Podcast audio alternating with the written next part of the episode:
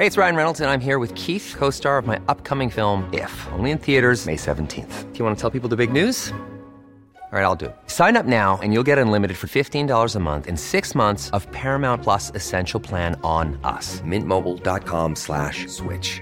Upfront payment of $45 equivalent to $15 per month. Unlimited over 40 gigabytes per month. Face lower speeds. Videos at 480p. Active Mint customers by 531.24 get six months of Paramount Plus Essential Plan. Auto renews after six months. Offer ends May 31st, 2024. Separate Paramount Plus registration required. Terms and conditions apply if rated PG. All of the stories that came back were all based around where this anxiety has come from and why it had manifested right now in that point in my life. You're listening to The Ghost Files, the podcast where everyday people share their extraordinary experiences of the spirit world. My name is Karina Machado. I'm a journalist who spent more than a decade telling stories about the spirit world through my books, Spirit Sisters, Where Spirits Dwell, and Love Never Dies as well as my podcasts, Spirit Sisters, and now this show, The Ghost Files. From at least the age of four, my guest, Tegan Vandenberg, has been close to the spirit world. As a little girl, she could accurately predict events that would befall those around her and has always been able to sense and see spirit people, both in her dreams and waking life. These gifts followed Tegan into her adult years. Tegan has also always felt drawn to the topic of past lives and has a deeply felt affinity with medieval times in particular. Yet, despite her fascination with the idea, she didn't take steps to delve deeper until May 2019, when a challenging time in her life prompted her to seek a past life regression. You'll be astounded when you hear what happened next. Hi, Tegan. Welcome to the Ghost Files. Thank you for having me. Now, let's start with you telling the listeners a little about yourself and your life today. So, I'm a, a, single mum. I have two little people, they're 10 and 8. I live in Brisbane. My job is as a, a trained teacher, but I work in a different field to do with health at the moment. One of the things that I found really interesting about you, and there's plenty of things to find interesting about you, but one of them was that people do a double take when they find out that you have a keen interest in spirituality. Why do you think that is? I think it's just mostly because I am quite logical and structured in different ways. I my job role is very kind of by the book. I follow a lot of rules and regulations. So I guess spirituality kind of feels a little bit outside of that kind of structure. And, and sometimes it's a little bit hard to kind of put side by side, I think. Mm. Tegan, tell us about your childhood years and the spirits that you were sensing and the premonitions that you were having as a little girl. I think it's just one of those things when you were growing up that you that I didn't realize that it was something that other people didn't do. I just thought that it was normal. So I would kind of just see things out the corner of my eye, maybe know things before other people would know them. Have dreams. I have a lot of dreams that are very premin, have a lot of premonitions in them. Mm. But I just thought that that was a, a me thing, and it wasn't really anything that our family kind of discussed. So it it wasn't really anything that I kind of thought to share. Can you give us an example of either a, a, dream that was a premonition or a spirit that you saw, or indeed both? I guess I can I can remember a time when we were younger and I was quite close to my grandmother, my mum's mum, and um, she had a they've got a very large family of of you know lots of people, and I can remember being in the room and saying to her later after a family gathering, "Oh, you know Auntie so and so that was there," and she was like, "No, she, she wasn't there. She's passed away a long time ago." But it was just kind of like, all right, well, that happened. We'll just move on. Yeah, and it's often like that. So, so just to break that down a little bit, so that was a big family gathering, and you saw yeah. a person there that, to your eye, looked like a, a, flesh and blood person, but was actually a spirit person, an ancestor, yeah, family member. Yeah. And, and they kind of weren't really involved in the in family gathering. It was just kind of someone that was off to the side. And, you know, as an adult, I look back and think maybe I just saw them out of the corner of my eye and then I looked away, but maybe it was just something about them that made me take more notice of them, if that makes sense. And and yeah, when I checked with my grandmother later on, she was like, "Oh, that sounds like you know Auntie so and so." And um, when we had a photo, it was like, "Oh yeah, that was who I saw." Wow! And how old were you when that happened? Oh, probably about I'd say about ten. Okay. I reckon. But as you say, like you just took this as a matter of course. You thought that everybody had these kinds of experiences. Yeah, absolutely. And and I didn't really kind of chat to any friends about that sort of thing because I just thought that they did it as well. So it was kind of not really anything that was a conversation of, oh, have you seen, you know, have you seen um, a spirit lately? It wasn't really anything that I chatted about. So yeah, I just thought it was something that was normal. And I think you were around that age when you were assigned a project about medieval times. Is that right? Yes, correct. Yes. Now, this triggered something in you. Tell us about what happened. Um, we were just doing like a research article um, about you know medieval times and and as a class, and I remember doing lots of research and kind of getting very engrossed into it, much more than my peers were. And in amongst the research, I came across something in particular that sparked my interest. And I and I remember at the time thinking, oh, that's not what that was used for. I think it was like a cart or a you know a, a, a tool or, or something like that, and it had it down as being a particular thing. But I can remember thinking, that's not what that was for. That's used for something else. But at the time, it was just kind of a thought, and then I tucked that away in, in the back of my mind, but it never really sat with me, right? But it's always been something that was in the back of my mind. That's amazing for, you know, a grade 4 child to go into that kind of depth and then to have that thought. Where would such a thought come from? How could you possibly have that knowledge that that cart wasn't what you were reading about, wasn't used for what you were reading about? Oh, I think that's and that's kind of what really sparked a deep interest in me in, in terms of how would I know that? What kind of knowledge would I have had before in order to kind of have that knowledge about that now or even think that was a thing? So I, I think that really sparked in me uh, an interest around where did we come from and where where are we going and and where are we who we are and what's our history and are we just people or are we spirits or you know and where does that kind of a relationship between our current person now and our and our previous spirit i guess come from? Yeah and they're all very profound questions for a little girl to be mulling over you know. But it's interesting because a lot of children are around that age around you know early mid primary school when they begin to have those questions or that, those and certainly that was the case with me as well. So there, there must be something, uh, some sort of threshold at that age. It's fascinating. So, as you say, you you had that experience where your you know an interest in medieval times was triggered by this project, but you sort of buried it, didn't you, or you just went on with with your you know childhood life? Oh, it was just something that was kind of tucked in the back of my mm. mind. I think as time went on, I have lots of notebooks from when I was a teenager where I've done lots of research in uh, reincarnation and other spiritual things, I guess, like um, spontaneous human combustion and, and, and other kind of interesting, not so typical topics for, I say, 15 year olds to kind of research. But that's always been in the back of my mind and it's always just been something that's tucked away. Yes. And did you come to any conclusions as a teenager? Was there anything, did it give you comfort? Did anything that you uncovered, you know, answer your questions? I think I just like accepted the knowledge that yeah, you know, potentially there was that something there before, but as a person who I was, I didn't have any proof of that or where I had come from. Um, and so for me, it was kind of like, oh, you know, that's great. We must have come from somewhere. There must be something that we're working towards in this lifetime. But I think at that age group, you're just trying to get through, like you're just yes. plodding through the hormones. You're just trying to get to be, you know, finish uni and, and get out into the workforce. So Absolutely, it, yeah. Yeah. So it just kind of got put to the back of my mind, I guess in May of last year, you were able to finally shed some light on, on this profound connection that you felt to this era, this particular era of the medieval times. Tell us, mm-hmm. please, Tegan, what led to your decision to have a past life regression? So, I had a pretty hectic breakup. We were only really together for about 18 months, but it was kind of a really hot burn type relationship, and it um, it fell apart, and I went from being very logical and very, you know, um, okay about the world and to having uh, being diagnosed with anxiety, depression. Um, I was on medication. It was all really hectic, and I was really struggling with just waking up and getting on with life. And at that point, I think I sat down with one of my friends and said, oh, I can't, I can't just keep, keep taking medication. I need to kind of work out why exactly is this happening? You know, why am I feeling like this? And maybe this is trying to teach me something and maybe this is breaking me down as a person in order to rebuild it. But I need to kind of start to investigate that and not wait for it to come to me.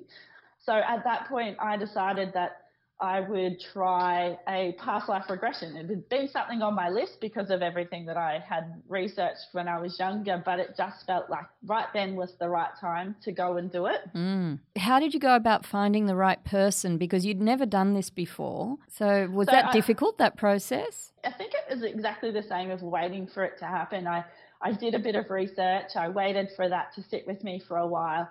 I kind of really kind of waited till I felt like I'd found the right person. I was looking for someone who had experience, who had been doing it for a while, who had some proven, um, not just like local experience, but you know, on a bigger scale. Just Yeah. so I felt like I wasn't going to someone in a backyard, you know, who was practicing and, and hoping for the best. Yes, yes, okay. Now, when you found this person, uh, you mentioned that they warned you not to expect too much or expect indeed anything, but you, you again, you proved them proved them wrong there. But tell us about that. What they said to you. Yeah, she she said, look, lots of people come and, and try and do um, past life regressions, but a lot of the time you you really only get one, if anything, and sometimes people don't get anything at all. It- It really just depends on how open your mind is and how easy you are to kind of how that kind of comes to uh, fruitation, I guess, during the the session itself. But she's like, it's obviously it's an unpredictable, uh, it's an unpredictable I guess, method. Yes. so you, when you're working with someone's mind, it's not like you're working with numbers and it's not always going to have the same result every single time. Yeah, of course, because they say that some people are, are good candidates for regression and others not so good. So you Yes, just went with an open mind. I did. I was like, well, if we get nothing, we get nothing. And if we get something, we get something. So that's great. Okay. So tell us about what unfolded. It was a very kind of unusual experience, I guess. How it felt was really different to something that I'd really kind of ever felt or let myself feel before. And I guess it felt a lot like somebody was just like I was awake, but my brain was working, but at the same time, I wasn't in control. It, it, and for someone who has a lot of control issues, which is me, this was something that was massively uh, unusual for me. So it took a little while to, to sit into it, but eventually we I did, and she managed to get out. A, um, she managed to get out one very clear early life, and then she decided at that point that she would try because that one came so easily. Obvious, like I mean, she has the experience, so she would know whether it comes easily or not. Um, Yeah. To try some of the others, so I ended up telling her that um, there was, I think, well, under hypnosis, that there was six lives in, um, in particular in this theme. So um, the hypnosis in particular, she, you go in and you say, look, I really want an answer to this question. And for me, the question Ah. was, why am I, you know, why am I feeling like this? Where, where, what is my purpose and, and how am I moving on from this anxiety? What's creating it? Um, and so all of the, the stories that came back were all based around where this anxiety has come from and why it had manifested right now in that point in my life. So there was a definite theme with. So how many lives did you remember in, or did you reveal in that hypnosis session? I said that there were six in total Yeah. um, under hypnosis, and four lives came out during the hypnosis. So that's interesting. So you knew that there were six that related to the answer to the question that preceded the session, but only four. You you were only given four of them in terms of Yes. details. So tell us about those four. So the first one that came through was the life of Mary. So under hypnosis, I say that her name is Mary, but then I say it's not Mary. It sounds like Mary. Um, and later on, it it, it felt a bit like Mariette or something that was a bit more Scottish, I guess. Mm. Um, but it came to me, I get some visions sometimes when I kind of let go. And so in the vision that I got, we were in a courtyard of a castle. The ground was muddy. The lady asked me what I was wearing, and I, I gave a very detailed description of some rags, some rat, tattered, um, leathery type materials, some hide that were on my feet. You know, how busy the place was, how noisy and smelly and I could, you know, the children rushing around and everybody else moving between spaces. In that life in particular, I described myself as a, a young female. I said that I felt like I was 40, but I wasn't 40, but I just looked like it. So, mm. and then later on went to say I was quite young. What year I, are we talking, do you think? Around the 1400s is, is about the time frame. Okay. Um, that I got. Yeah. So I could describe my dress in like a, a, a beige, thick, coarse material that was very plain and, and heavy, an apron. And in the life, they, you know, it was, she, this lady asked me, you know, what was my job? And I said, my job was to cook. She said, tell us about your life. And I said, my life isn't important. My job is to cook. So, and I wow. just repeated that three or four times in amongst that discussion of that one. So it really came down, you know, I described the sleeping space, um, and I can still smell it now in straw and like really? a, a, stone alcove that was kind of underneath a set of stairs um, where I shared with lots of other people. And during the life, I guess what happened is she, she didn't have any family there, and, and so she was alone in, in this castle, and all her job was to cook. So nobody, she didn't really feel like anybody cared with her because she was dependent on I guess, the, the Lord of the Castle mm. sort of thing. And right at the end, I said that she died alone on a straw bed that smelt ridiculously horrible. Oh. Um, alone, scared, and hungry. So, how old um, do you think she was when she died? 26, 27, maybe tops. Okay. So, when you're remembering these lives and you're going to tell us about the others, are you in it? Are you in the life and re experiencing it, or are you sort of seeing it from a perspective above? No, I really feel like I'm her. Okay. Um, so when I see it, I see it from her perspective, and I can, um, I look down and I can look down at me. I'm not like a third party above. Okay. Wow. And and so why did she die? Was she sick? She had stomach pain and fevers and then died from a quick illness pretty much. So who really knows at that time of the, the yes. thing and and all I and all that came back to me was the stomach pains and the fever and how quick it was.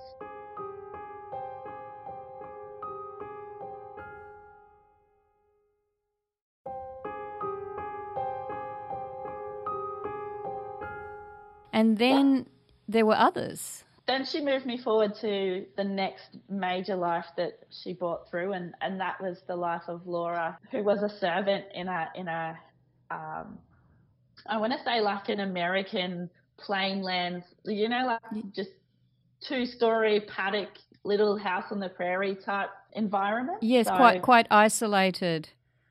Yeah, yeah, and so in in this in Laura's life, she was a servant and she was left to stay back at the house um, and keep it while the the, the you know the people that owned the house went away and did whatever they needed to do. And while she was waiting for them, they were longer than they said they were going to be, and there was a, a frost that came through that ruined all the, the, the food. So she had no food left. The it all got ruined. So she had no food. It got really cold, and um, and but she didn't want to leave the house. So in that in the re- recount of that, I kept saying that there was a um, a man on a horse that was coming to get me, and so I was basically paranoid about being murdered by people that were outside. Oh, so, so like looters, leave. looters or something like that. Thieves, like highwaymen. Yeah, yeah, yeah. Okay. So I didn't want to leave the house and go and go to the next house to get help because I felt like if I did that, then I would be murdered any or murdered and hurt or raped or whatever in that process. But so I felt safer in the house, but then I didn't have food in the house. So in that life in particular, Laura died of starvation. I had a couple of dreams about this after I had this done, after I had the regression done. Oh, really? Um, yeah, about Laura in particular. So I don't know why she came through so strongly, but I can picture lying on like the, the floorboards of the house where the the wind is coming up between the floorboards, you know, and those old ones where yes. they don't have anything underneath and it comes through. Whistling through, um, yeah. Yeah, and just being, you know, my hair being so long and straggly and my clothes basically being nothing because they've, you know, so destroyed and old. And um, and then yeah, dying from starvation. Um, wow, that's so, and the, mm, go on. I was gonna. I was just gonna say that I remember waking up from that thinking, "Oh my god, I need to go and get food." I woke up in the middle of the night and like it was midnight snack because I could just remember being so hungry. And of course, that's not me now, but that's you know that's the feeling. So that what you described to us about lying on the floor, her starvation, was what came to you in a in a subsequent dream after the regression. Yeah, I, could, oh. I saw it happen in the regression, but I think when I had the dreams afterwards, it, it took the feeling of it. Like I had the to relive the feeling of the being alone and being scared and, and being dependent on someone else. And yeah. Wow. So so so far we've got two very sad endings um, for Merritt yeah. and Laura. Yeah, and sadly that theme is continuing, but as you will tell us later, that had something to reveal to you. But tell us about the third life that emerged in that hypnosis. So, the third life was the life of a man who was a relatively young man and who lived in colonised New South Wales. And in that particular life, I was from the city and I had married somebody who I thought I could be happy with and whatnot. And we were given a parcel of land to go and colonise. That's the right word. Mm-hmm so I moved. We moved out, out, and it was very isolated. There was no one else around, and and you know, you're really starting, really felt like it was starting from scratch. You know, trying to make their own veggie patches and trying to survive without having, you know, the the convenience of city life close by. But there was also like a the the issue that they were we were surrounded by um, in my dream natives is what I called them in my vision, but. Mm-hmm.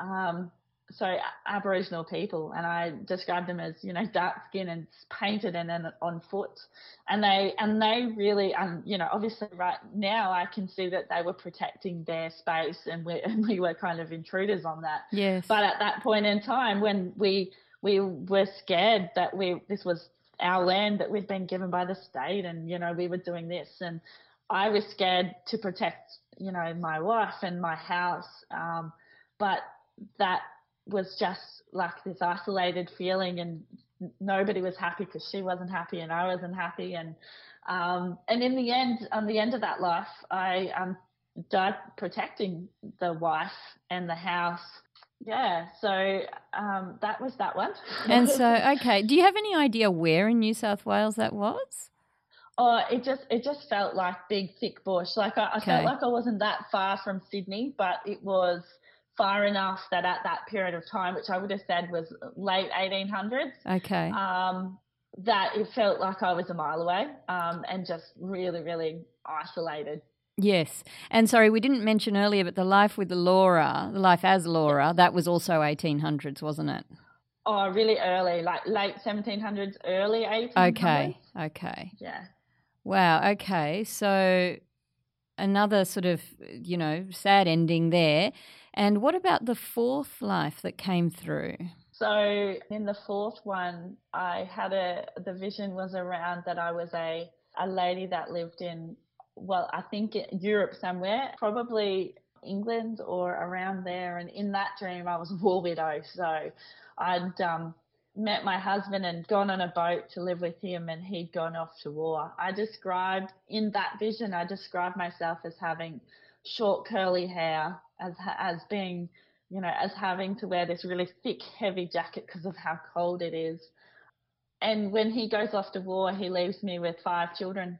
Oh. Um, and and in that vision, I I had the names Margaret and Michael come to me, and they're names that are very familiar. I just like they're they're ones that kind of roll off the tongue mm. for me, mm. if that makes sense. Mm. And then that one, he he left to go to war, and do you know which no war, contact. Tegan?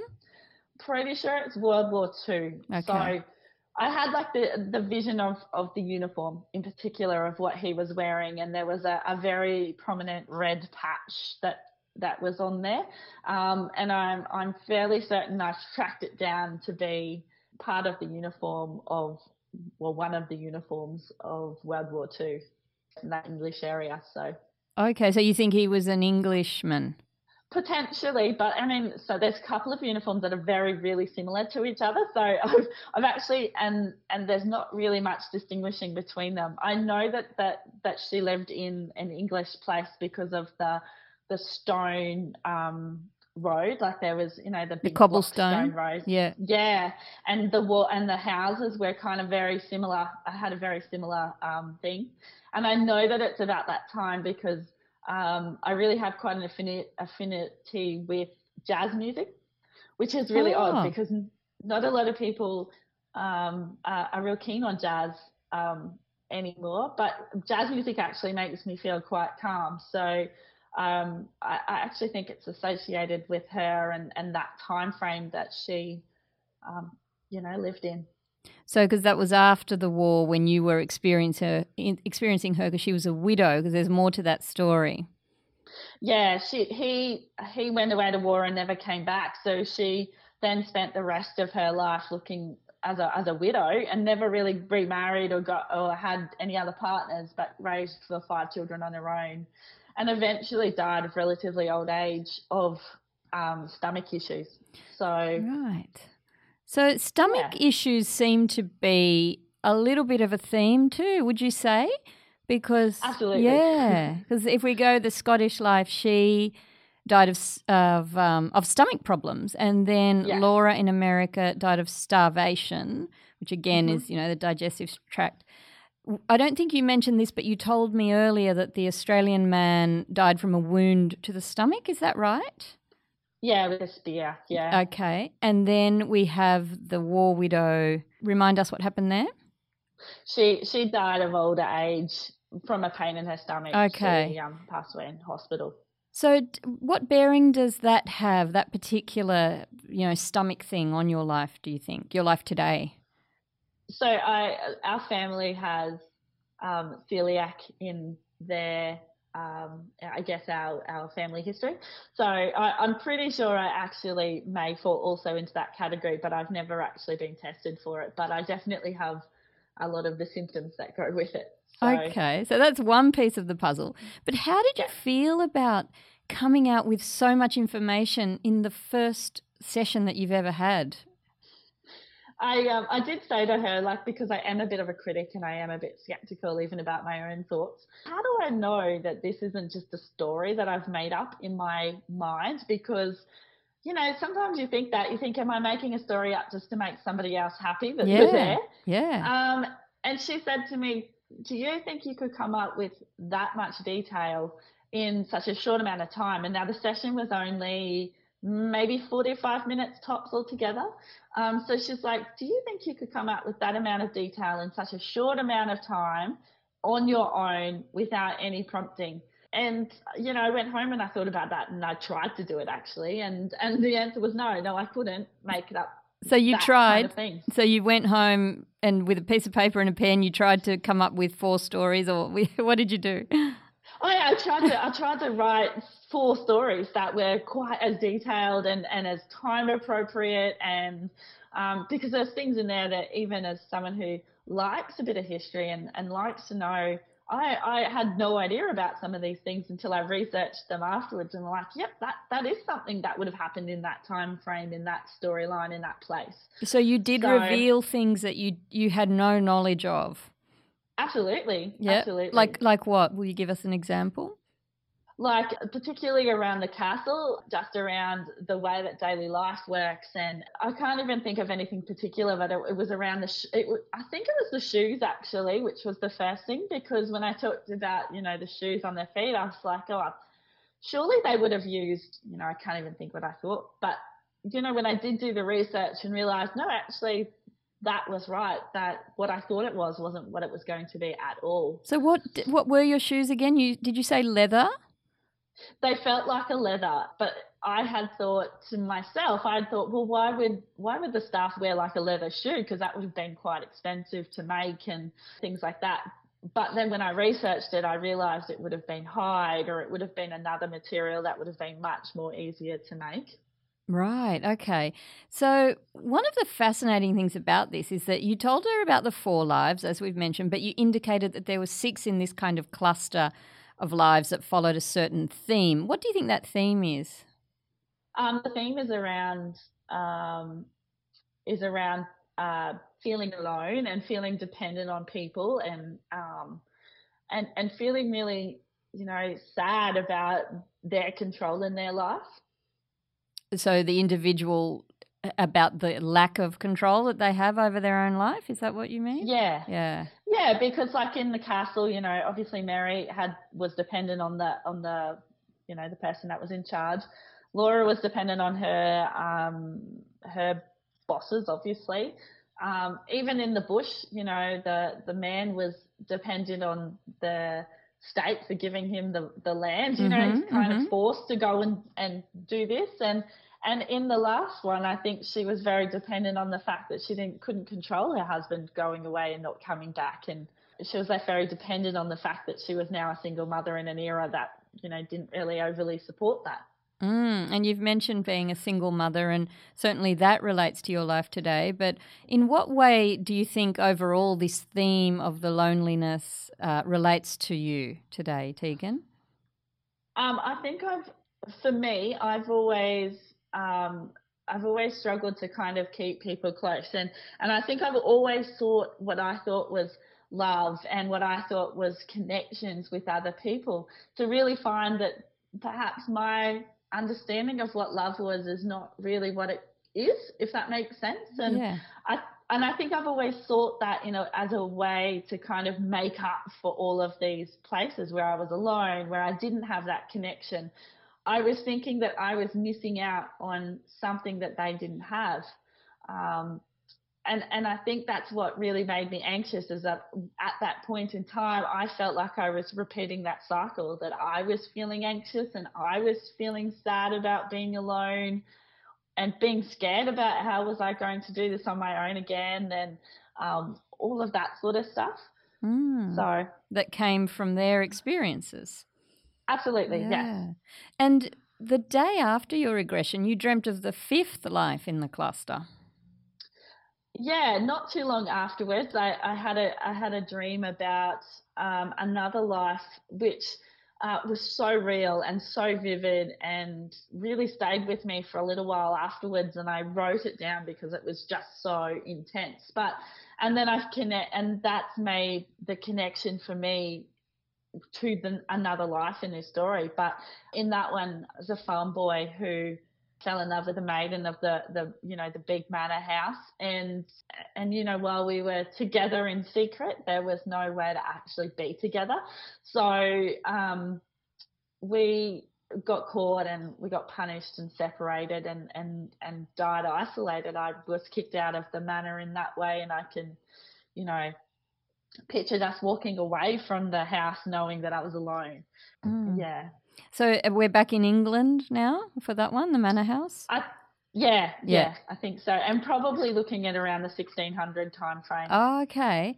Right. But, Tegan, am I correct in saying that you felt like you carried their pain and loneliness until you recalled the sixth life? Is that right? Absolutely. So um, I had the five and I sat on them for about four or five months and I felt like I really wasn't getting anywhere with it. It didn't really feel like it was coming to fruition as about what I wanted to learn from that. So I decided I'd try something else and I and I did some Reiki. Yeah. So you went you went and had a yeah, Reiki, yeah, you went and had a session. A, a Reiki session? I did have a session, Yeah. and the lovely lady that I went to see uses vibrational healing to do her session. And it was during this session that I um, had a vision and dreamt of the sixth one, which was um, a, a Middle Eastern man in the desert, really with his camel, just walking along, not really feeling like he was going anywhere, that anyone was looking for him, but he was just, you know, being and being very isolated and being very alone. And he was on a journey. Yeah, it felt like he was, you know, going somewhere, but he didn't really know where he was going. And the vision was really short in that one, but it was enough that when I when I was away, uh, came to after the session, that I was like, oh wow, that really that was the six, that was it. Um, wow. But you didn't see his death, did you?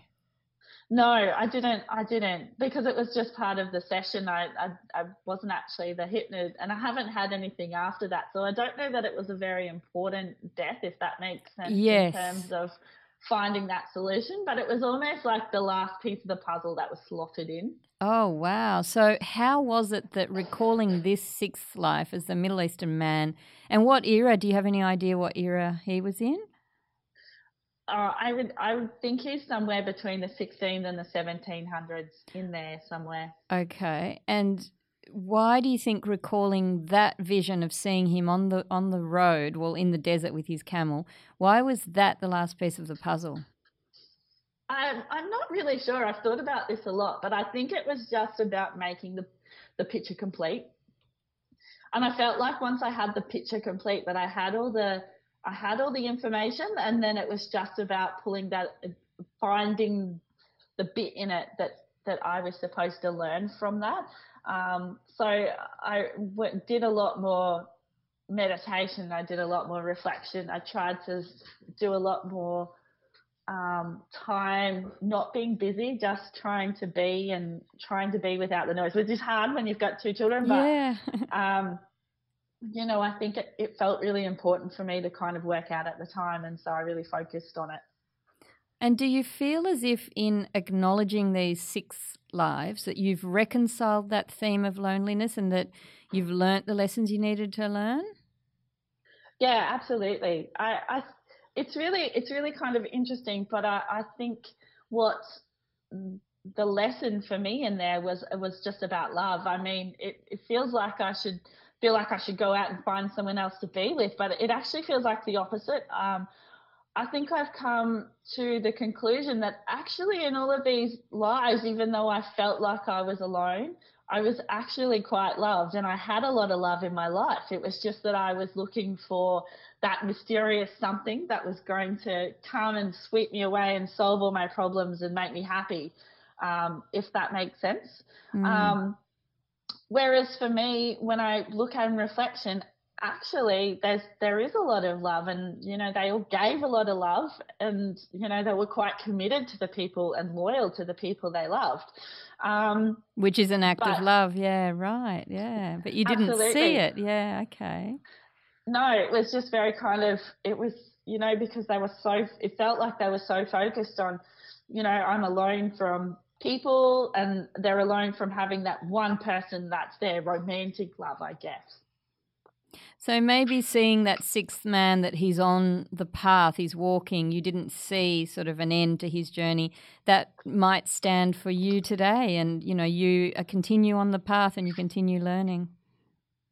Yeah, and for me today, I, I, it really comes down to the fact that I've had to step back from looking for another person to make me happy. Yeah. I've really had to kind of look at the connections in my life and go, well, I have a lot of people that love me and I love a lot of people. Um, and that's enough. Um, if I have somebody else that comes along from a romantic sense, then great. That's, that's, you know, wonderful. But it doesn't actually take away from the other love that I have. And I can't feel like I'm missing or that I'm alone because of that scenario. That's yeah, that's very profound, and I think that will help a lot of people. And what about your anxiety and depression? How's that today?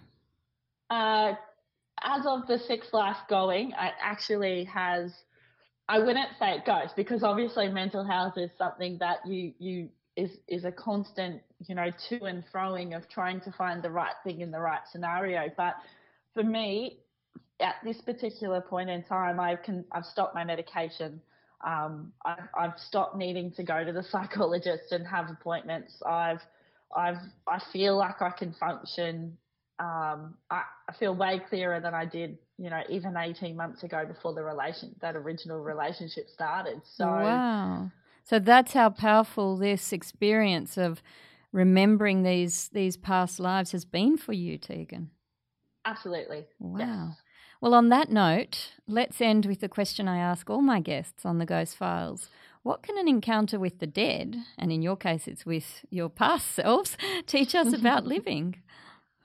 Um, that we're, we're more loved than we know, and um, and and those people are around us, and that it's in us, and um, and we there's always more to what we're feeling than just what's happening right here, right now. That's very valuable advice. Well, thank you so much for your time today, Tegan, spending time with us on the Ghost Files, sharing your story. It's much appreciated. No worries. Thanks for having me. Thanks so much. Thanks for listening to this episode of The Ghost Files. If you have a story that you'd like to share with me, I'd love to hear it. Please email me at karinamachado at optusnet.com.au. Thank you.